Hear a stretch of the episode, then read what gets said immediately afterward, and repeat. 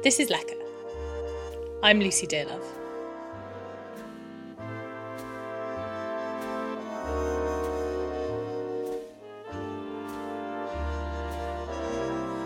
Welcome to the Lecker Guide to Breakfast.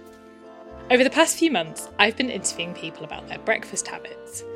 Those full episodes are available for paid subscribers on Patreon, Apple Podcasts, and Substack. But here I've compiled some of my favourite bits into a real buffet.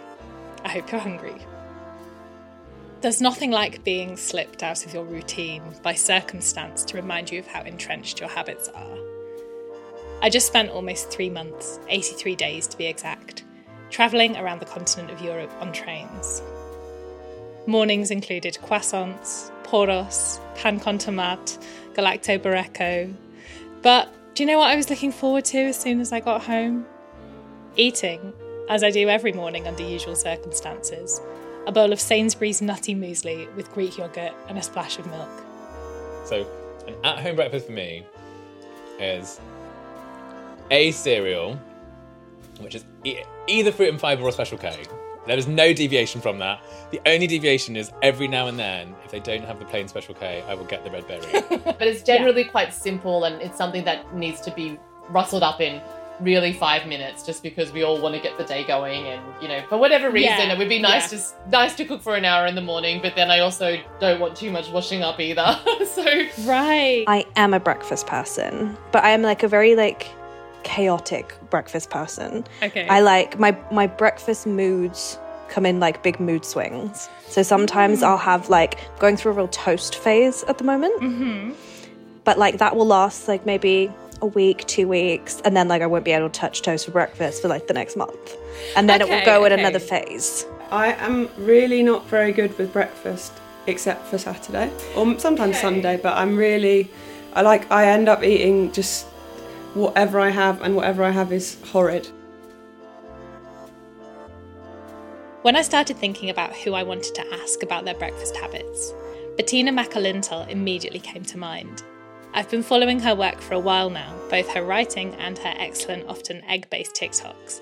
And one of the things I admire the most is her strong belief that anything can be breakfast. I'm a very, very sort of intuitive eater. Like people are always like, how do you decide what you want to eat? And I think I'm just very much like I always just like I go to bed with a craving or I wake up with a craving. Um, and so it's really just that. Like, you know, this morning I was like, okay, I really want to eat just a bunch of kale. Um, and I hadn't done that for breakfast in a while. So I think it's it's very much just sort of like spur of the moment and like you know, I think an egg is an easy thing to rely on. Um, so often that's sort of like the starting point for me. But really, breakfast is sort of like whatever is in the fridge. When I spoke to Dan Hancox and Kasia Tee of the podcast Cursed Objects, Kasia agreed that flouting the understood, sometimes unspoken conventions of breakfast has always been appealing to her.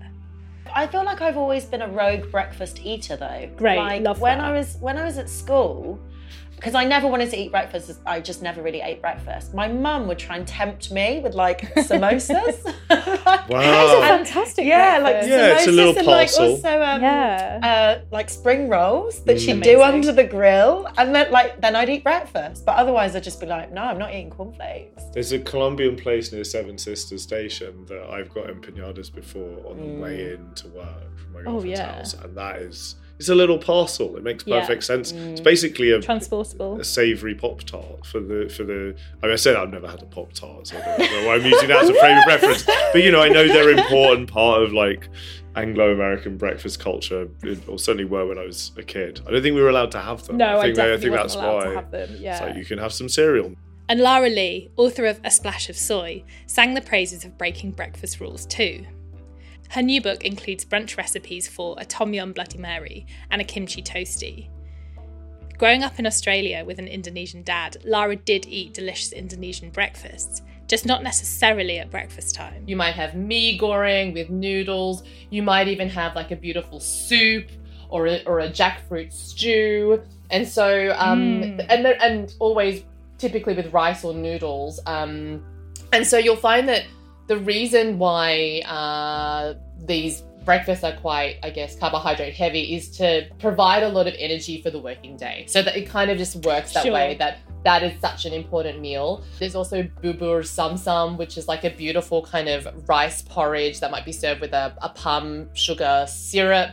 Um, And uh, there's also uh, bubur hitam, which is with black glutinous rice, a similar principle, a bit of Mm. coconut milk, and again the palm sugar syrup. So that's quite sweet and might be served with some, you know, jackfruit, fresh jackfruit, and maybe infused with pandan. You know, really delicious food and flavors that, you know, for, for me would be such a main event for my dinner because culturally my head's in that Western space Sure. But in yeah, Indonesia, interesting. you're yeah. starting that day with that beautiful feast and whenever my husband and I um, travel through Indonesia um, and I was I was there just last July even um, you know you you can order for breakfast a beautiful kind of I guess you know it, it I guess it's a almost like a tasting platter of the best of Indonesia and it's Mm. all in, Oh on God, one amazing. plate so you've got yeah you have your Yeah. nasi goreng you might have some sticky kind of tempeh you might have a deep fried um, egg with sambal and so it's all of those things combined and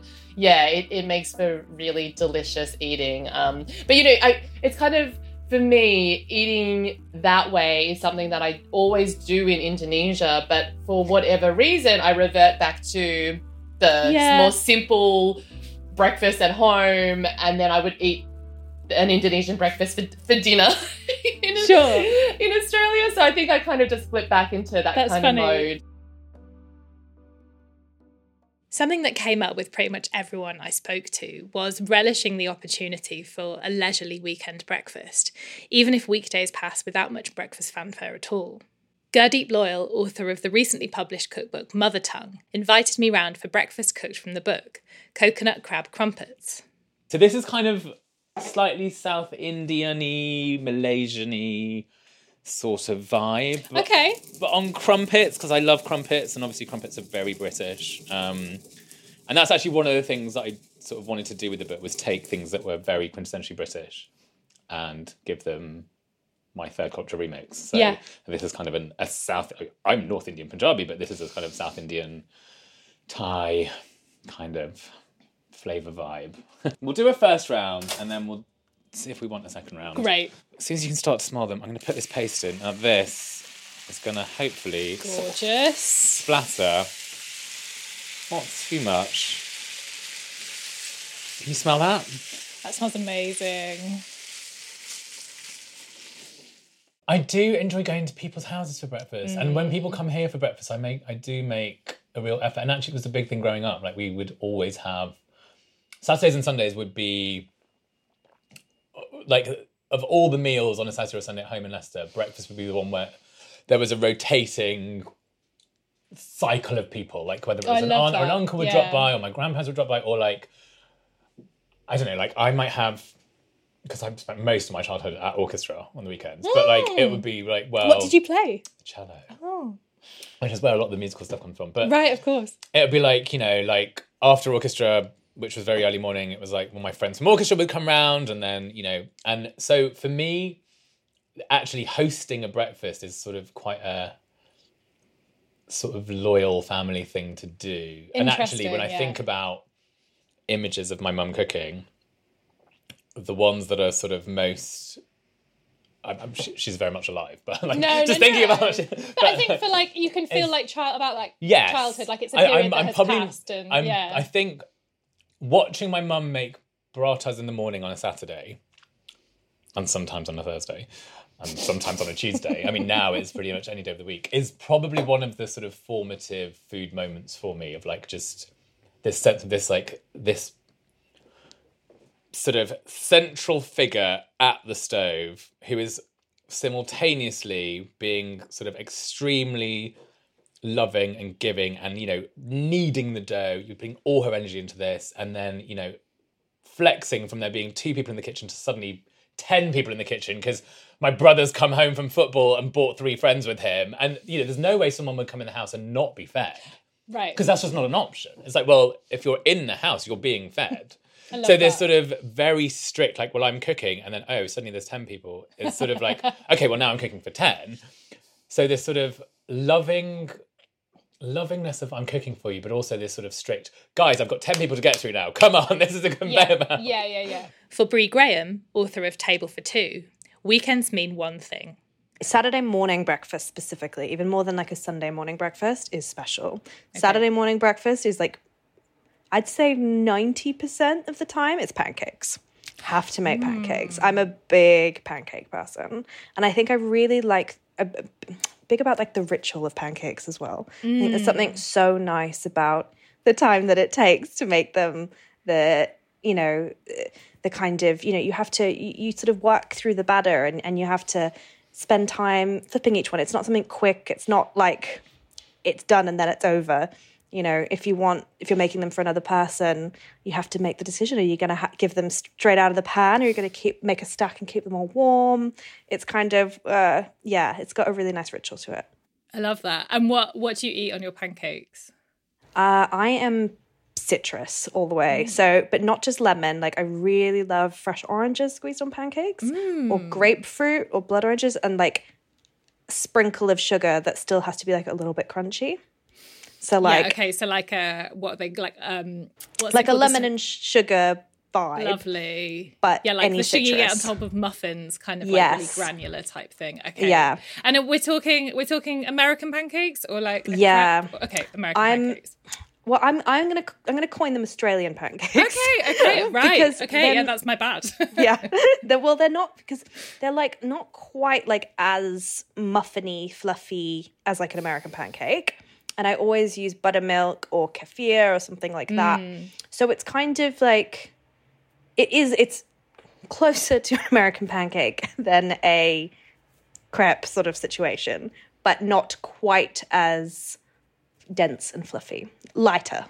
Family Saturday breakfasts were a big thing for Thea Everett, creator of one of my favourite recipe substacks. What's that you're cooking, Thea? Like my dad would make fry ups most Saturdays with like fried potatoes. Tin tomato have to be tin tomato. yeah. Yeah. Um, and he is vegetarian, so he'd have sauce mix. Oh yeah, Yeah, yeah which I love. Just so salty. like I don't know, like patties or just kind of We, he'd do them into sausages, Okay, but yeah, yeah, sausages, like same sort of thing. Um, and yeah, mushrooms, beans, um, tin tomato. That was the vibe, really. Yeah. Um, and, and also he'd have this thing. He'd make us uh, scrambled eggs and smoked salmon, but the smoked salmon would be chopped up in the egg, and then mm. he made very little.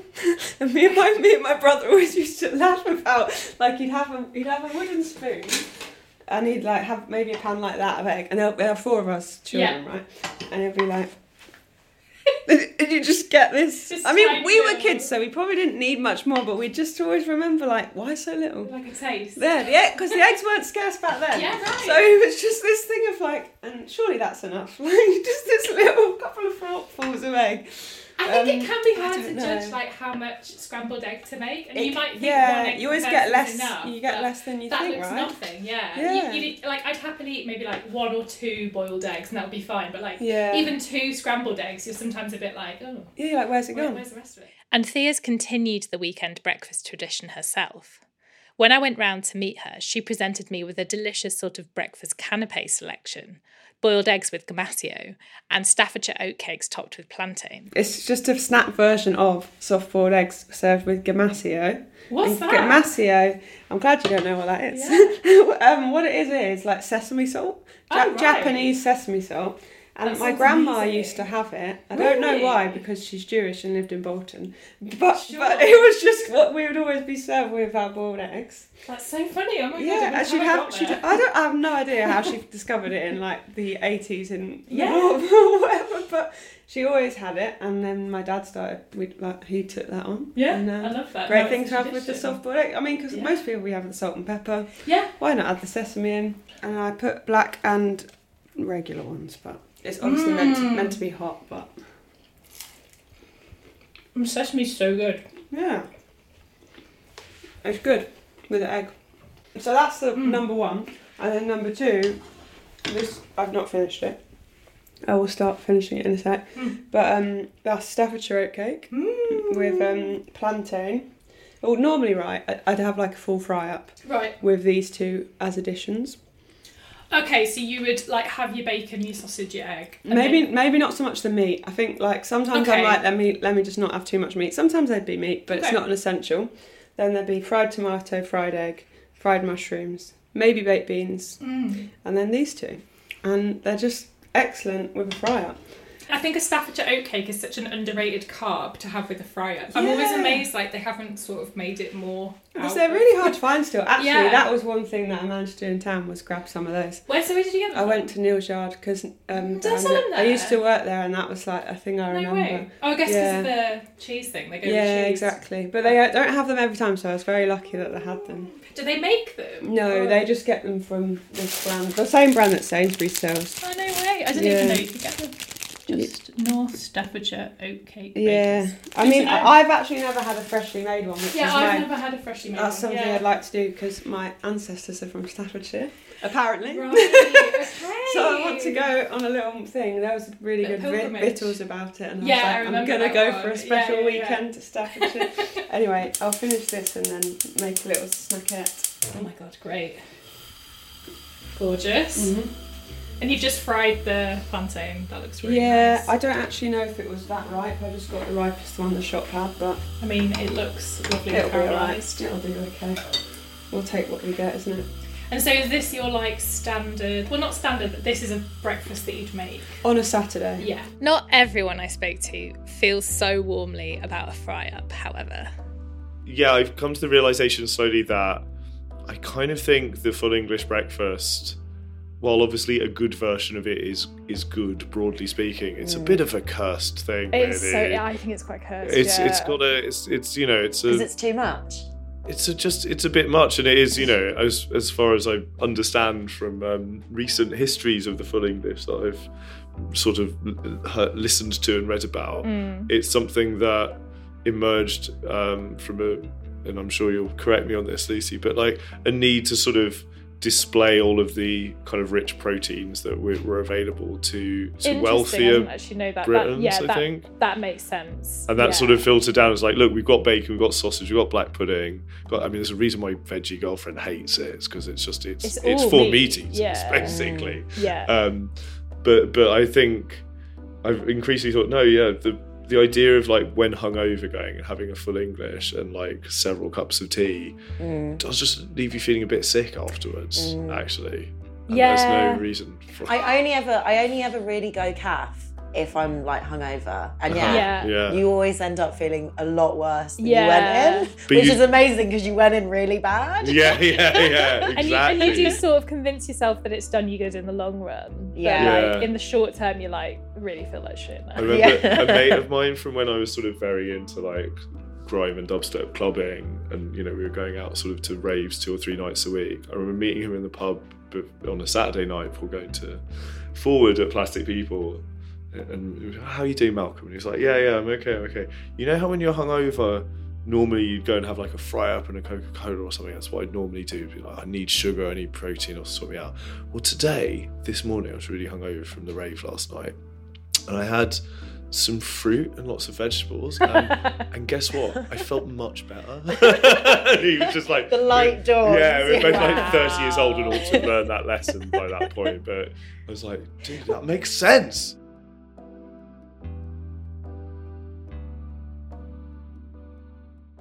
Most people weren't in the habit of going out for breakfast outside of an emergency situation like Kasia and Dan described.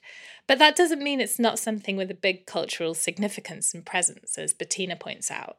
Yeah, I mean, I think the like big one for me is just sort of like the routine appearances of brunch in Sex and the City. Ah. Like because I think that for me, like Sex and the City is such a fascinating show. Like my sibling, who's eight years younger than me, just started watching it, and and it's very top of mind because they're sort of approaching it as like someone who's like noticeably younger than me and like is is coming at it from like you know it's 2022 and like the first time I watched Sex and the City was probably like you know late night reruns on TV when I was a kid, so Very it was like early 2000s, era, right? yeah. So it's like a very different sort of like social lens that you're bringing to it.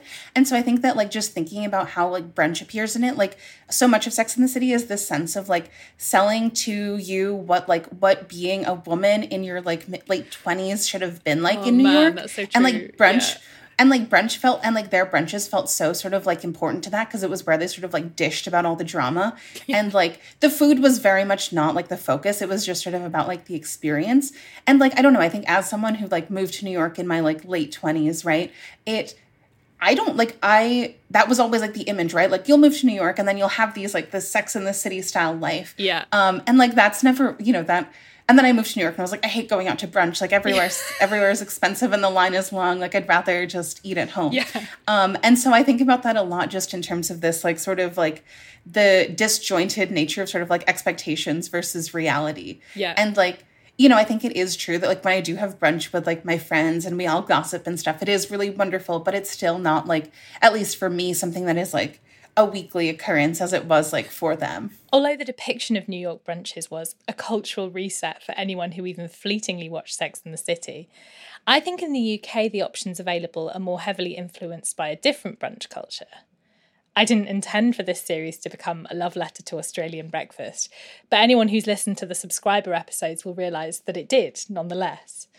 Bre and Lara both mentioned the influence of Bill Granger, he of the eponymous Bills, on brunch culture both in the UK and at home in Australia. I mean, I think there's there's definitely some Australians that like to say that they, you know, we invented brunch. Um, to an extent, I think that could be true. Um, I, you know, Bill Granger is the king of the Australian brunch, and hundred percent. I mean, I grew up cooking from his books. Um, he was a big influence. My mum cooked from his books because we lived away from Sydney for a long time, and so like Sydney food, one of his first ones. I think that's the book that the ricotta hotcakes are in, which Okay. is his like famous. And yeah, they are that, that yeah, definitely a formative recipe. I, I feel like in Sydney and well Australia, I should say, Bill Granger really pioneered Yes. what the the great Australian brunch is. You know, I think he invented kind of the smashed avo on toast kind of movement back in the day. And I think in Australia, because the lifestyle and the weather, it's very outdoorsy. So cafes will have outdoor seating. And you'd probably typically say that nine months of the year it's going to be warm enough to sit outside in a t shirt. So when you think of, I guess, Antipodean cuisine, um, it is, you know, it, it celebrates fresh produce, uh, you know, because Australia is, uh, well, obviously an island, so an, an amazing seafood scene. So you might often find seafood finding its way into brunch menus as well. And and, and we're Yeah. going beyond your kind of smoked salmon here. We're talking, you know, like bagels with prawns on them and uh, you know, beautiful kind of gin cured, uh, maybe like snapper is finding its way into your breakfast Oh plate.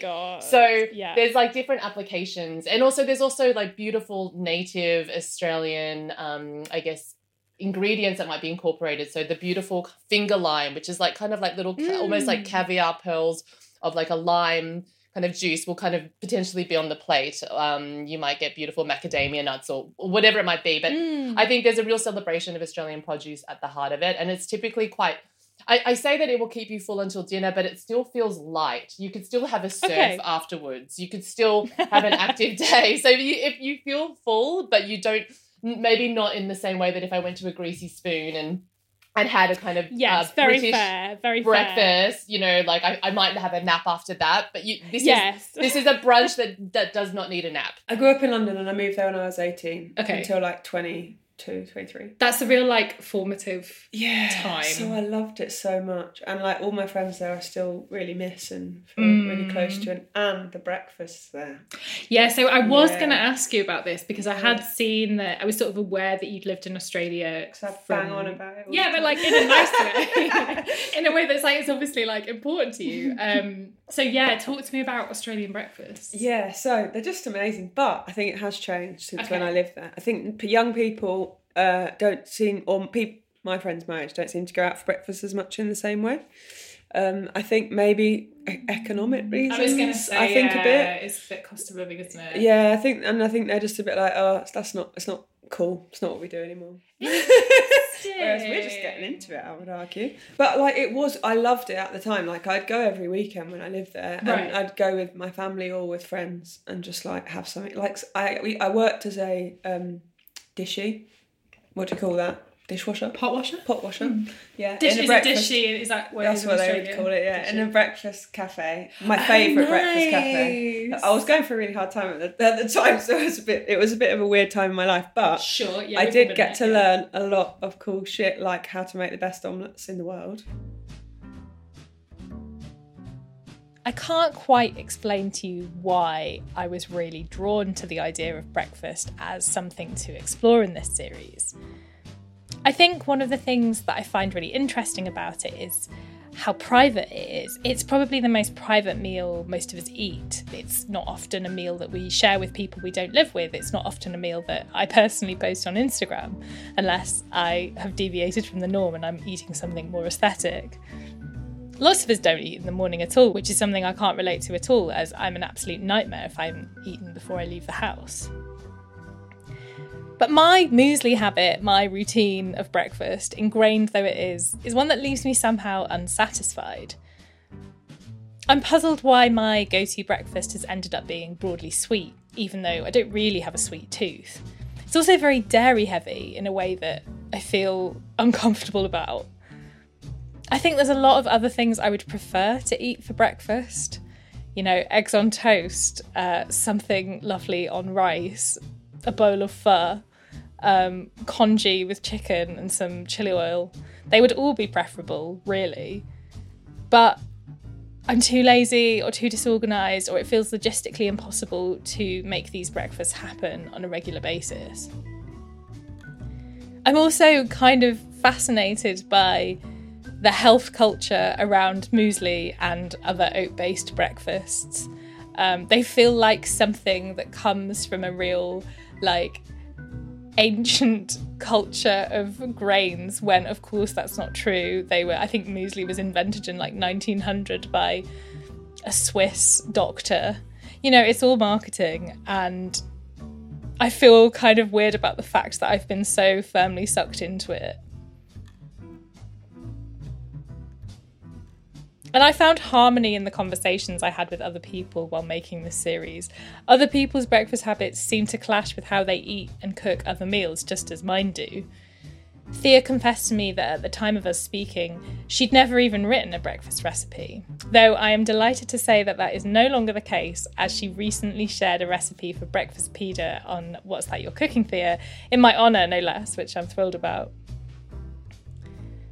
Maybe I should rethink what I have for breakfast, but also maybe I'm overthinking it.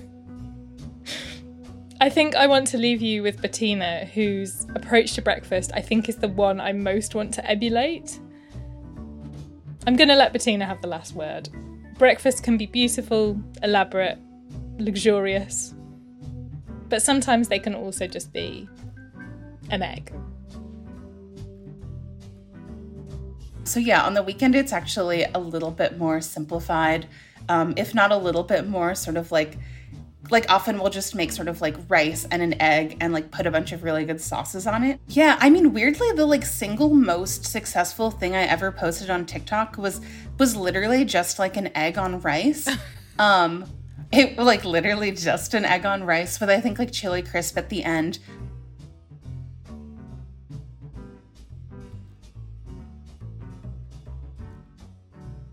Thanks so much for listening to this episode of Lecker. And thanks very much to all my guests who took the time to talk to me about, and even in some cases, cook me breakfast. Thanks to Bre Graham, whose cookbook Table for Two is out now. Thanks to Bettina Makalintal, whose work you can find on Eater and on TikTok, of course.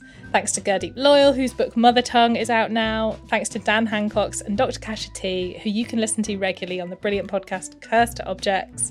Thanks to Thea Everett. You can subscribe to What's That You're Cooking Thea on Substack. Highly recommend you do.